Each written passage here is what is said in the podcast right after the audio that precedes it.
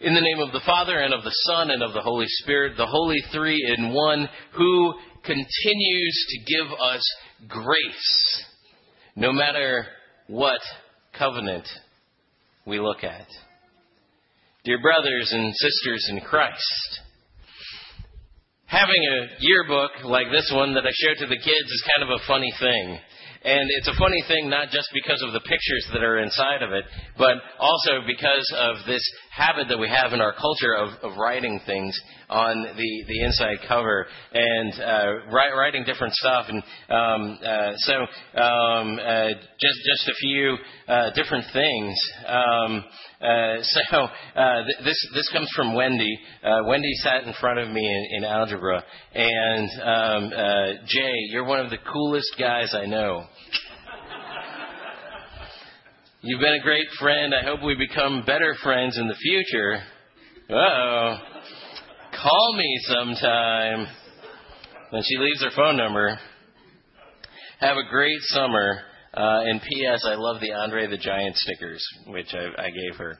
Um, and um, so, so uh, th- then there's there's Scott here. Uh, Jay, it's been a great year. Hope we're in a lot of the same classes next year. Scott, um, and uh, let's see what it looks like in, on the the back here.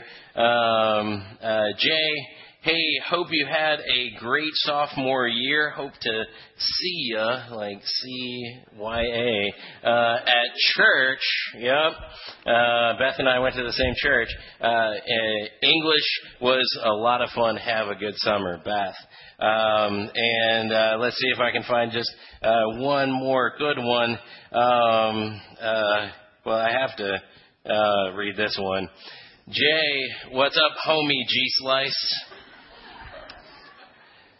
I hope you get a real good free legging, whatever that meant.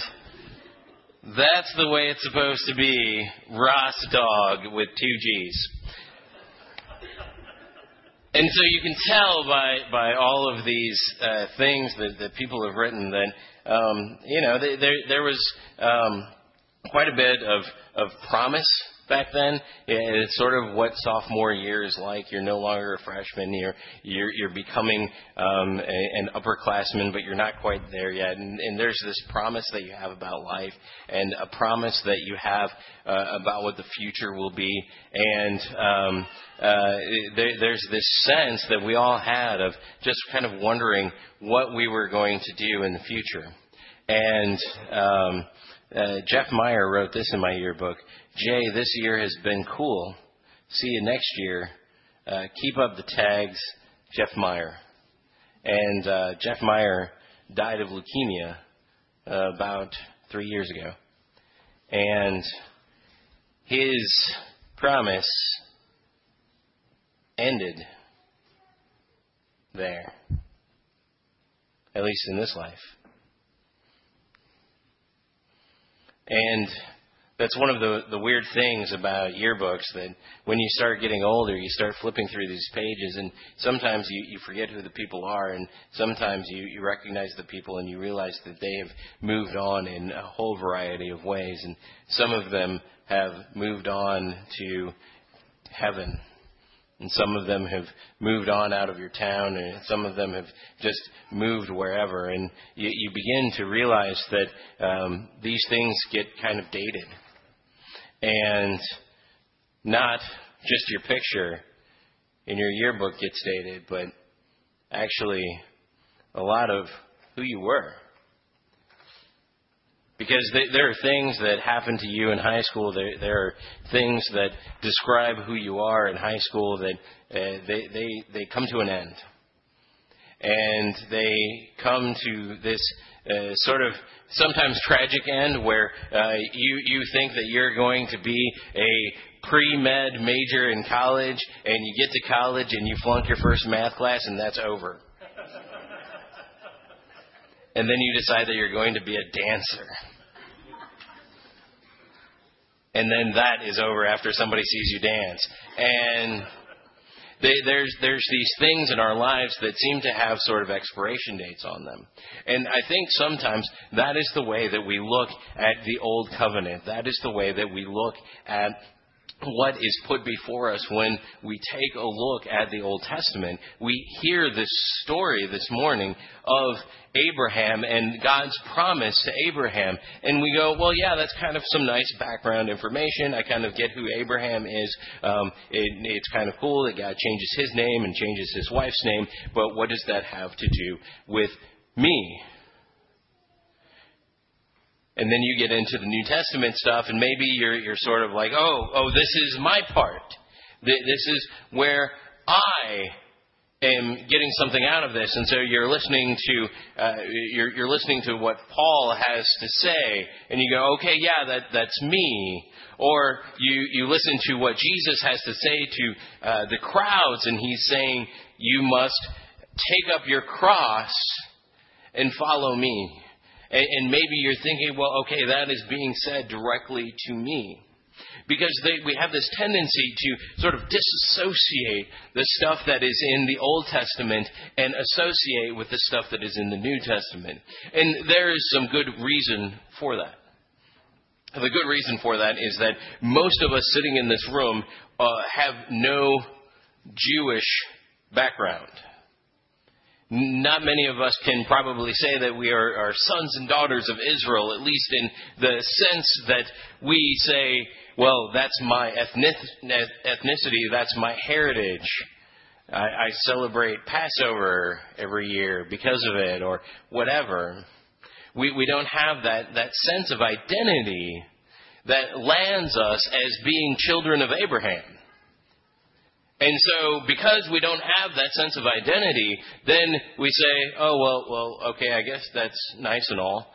Um, and then we get to the Nunc Dimittis. Have you, you've sung the Nunc Dimittis at least once if you were here uh, for, with us for, for any of the Lents, because we always sing it. And in that, it, talks all about how um, there's this sense of, of uh, a promise to Israel. And, and we begin to wonder, well, okay, what does that mean? And, then we uh, get to, oh, oh, and a light to the Gentiles. Thank goodness, we have a spot. But realistically, that's not the way that, that the Bible works. The way that the Bible works is that there, there are uh, two covenants. And those two covenants actually work together that those two covenants are, are uh, part of the, the same thing. They're a part of the same God. They're a part of the same Almighty Being who has sent us Jesus Christ. And so that the stuff that happened before Jesus came on earth in our sense of history is actually just as meaningful for us today as what it as the stuff that came after Jesus came and lived in our history. And where you see that in the readings today is actually in the psalm. The psalm is actually, uh, as the scholars have looked at it, it it's, it's, a liturgical kind of back and forth. And what it is, is I mean, we're not very good at this in, in Lutheran land, but what it is, is it's an opportunity for a testimony and so there, there's this one guy who's getting up and he is giving his testimony. And uh, we kind of jump into the middle of his testimony. I'm sorry about that. If you want to read the rest of Psalm 22, you can. Um, uh, there are Bibles here. If you need one, they're back there. Take them with you. Um, there is this one here who belongs to another campus minister. He hasn't picked it up for several weeks, so he probably doesn't need it. There's a pro- probably a lot of really good notes in there, so you can take that one. Um, and I'll just tell him, hey, it's your loss. You didn't pick it up soon enough. Um, and that has the Psalms in it as well. And in fact, even if you get that cheap little uh, New Testament thing from the Gideons, when they're handing out orange New Testaments on this campus, which I really don't get, they should probably be garnet or gold, not orange. But when they give those out, the, the Psalms are always in there as well. And so it's sort of like we, maybe we don't want to listen to the story about Abraham as being about us, but when we hear the Psalms, we go, well, "That's my jam." And so we we read this, and so Psalm 22 starts off, "You who fear the Lord, praise Him." all you offspring of Jacob. Uh, oh, who's Jacob? Well, if you haven't read your Old Testament recently, you probably don't know. Well, Jacob is this guy who wrestles with God, and when he wrestles with God, God actually, uh, it says, touches him in the hip. Now, I have a feeling that that touch is a, a pretty significant touch because Jacob walks with a limp for the rest of his life after he touches him. So, uh, don't touch your friends like this. But God touches him in the hip and he walks with a limp. And when he does that, he gives him a new name. He gives him a new name, a new name that is Israel. And, and we're, all of a sudden we're like, oh, oh, I know that one. That's that little New Jersey sized thing over in the Middle East. I, I know Israel. And, and, so who he's talking to here is Israel. He, he's talking to people who are ethnically Hebrew, who are ethnically Jewish. And, and so this guy in his testimony is saying, listen up, all of you people who have my same ethnicity as the psalmist, who is also a Hebrew. And he's saying, listen up to me, you who fear the Lord, praise him. All you offspring of Jacob, glorify him and stand in awe of him. All you, the offspring of Israel. And so I think this is about the point in which we start reading the Psalms and we start going, well, that's not about me. That's obviously about people who have this ethnicity. Because he's talking about offspring. He's talking about um, this lineage. He's, he's talking about uh, this sense that, well, it, it's okay for them. I think sometimes we get this sense in Lutheranism, unfortunately, where we go, well, I was born a Lutheran. You weren't. I was born to Lutheran parents, Lutheran missionary parents, and I was not born a Lutheran. I was not even baptized a Lutheran. I was baptized as a Christian. And then later on, I think the, the most that I can say that, that I was, you know, when I got the Lutheran was when I was confirmed. And I stood up in front of a congregation and I said, Well, yeah, I actually think that this stuff is right. And, so we, we have this sense of an ethnicity here in the Psalms, and we have a, a sense of ethnicity a lot of times in, in, the way that we practice our faith. And, and yet, that sense of uh, ethnicity is uh, nebulous at best. It goes on. For he, that means God, has not despised or abhorred the affliction of the afflicted, and he has not hidden his face from him, but he has heard when he cried to him. From you, God, comes my praise. This is still the individual in the great congregation. My vows I will perform before those who fear him. The afflicted shall eat and be satisfied. Those who seek him shall praise the Lord. May your hearts live forever.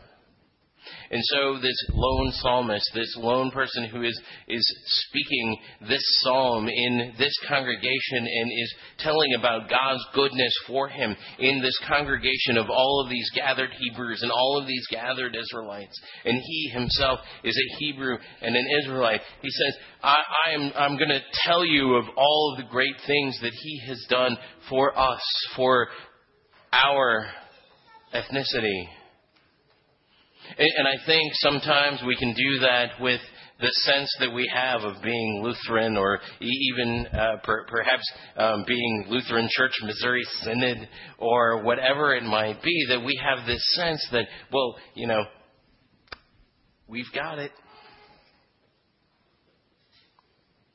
Because really, that, that's what happens when you get to this point of the old covenant is you, you begin to start thinking that some people have it and some people don't.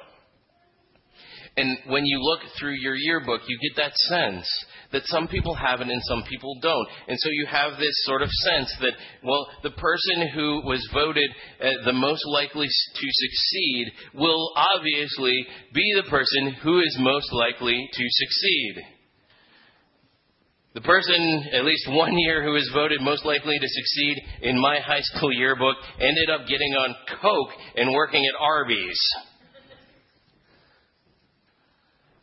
Maybe he succeeded there. But there, there's kind of this, this tension with what, what, do we do with, with all of this stuff? What do we do with all of these old promises? Because we understand, because of that most likely to whatever thing, that that doesn't always happen. That's why it's most likely to. Not this will absolutely happen. And so it then continues. And it continues, all the ends of the earth shall remember. What? Did you hear that? All of the earth, all of the ends of the earth, ends of the earth. We're not just talking Israel anymore. All of the ends of the earth shall remember and turn to the Lord, and the families of the nations shall worship before you, for kingship belongs to the Lord, and he rules over the nations. Plural. All of the prosperous of the earth shall eat and worship. Oh, that, that was just the same thing that was being done with just the Israelite people. They were eating and, and worshiping, and now all of a sudden everybody is eating and worshiping. Before him shall bow down all who go down to the dust even the one who cannot keep himself alive. Posterity shall serve him, and it shall be told to the Lord of the Lord in the coming generation, they shall come and proclaim his righteousness to a people yet unborn, that he has done it. A people yet unborn. A people that have yet to be born in our day. That babies that are in the womb right now that this applies to them. That children that are not even in the womb yet, but we know that children will be born. We know that their coming generations will eat and worship the Lord. And that this is being said by this Jewish psalmist way back before Jesus Christ was ever even anything. It makes us wonder how, how, that works. How does that come together? And the way that it comes together is it comes together with Jesus. Jesus is the connection between the Old Covenant and the New Covenant. And so today, what we learned about the Old Covenant is that the Old Covenant said that Abraham will have many, many, many descendants.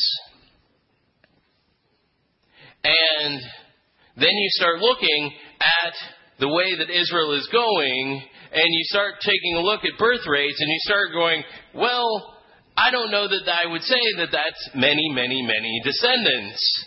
Children of Abraham, you're, you're not that numerous. And so maybe he's talking about something else, and he is. Because what he's talking about is the fact that you can claim, and I wouldn't claim this on your FAFSA, but you can claim that you are a Hebrew. You can claim that you are a child of Abraham. Now, ethnically, you, you know that you're not.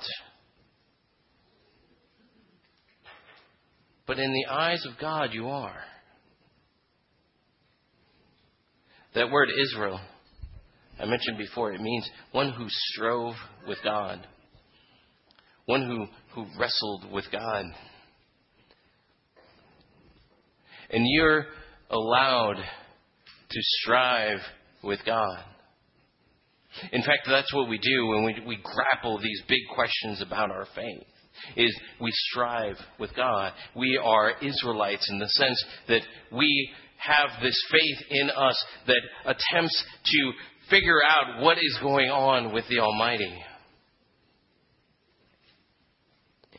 But there's even more to that story. there's more to that story in this that when God touched him in his hip and gave him that name, Israel named that place Penuel. And the name Penuel in, in Hebrew, it means something specific. And, uh, and, and Israel actually goes on to explain this. He says, It was when I saw God, panim a panim, which means face to face.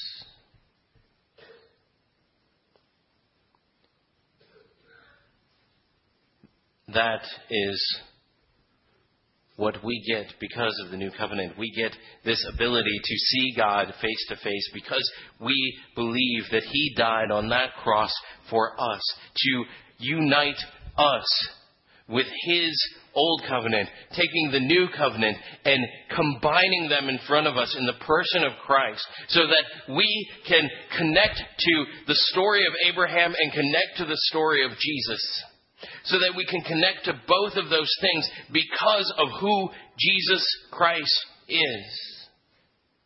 And that one day, because we know that Jesus Christ is Savior and Lord, that we will see Him not as a face in a yearbook, but face to face. Amen.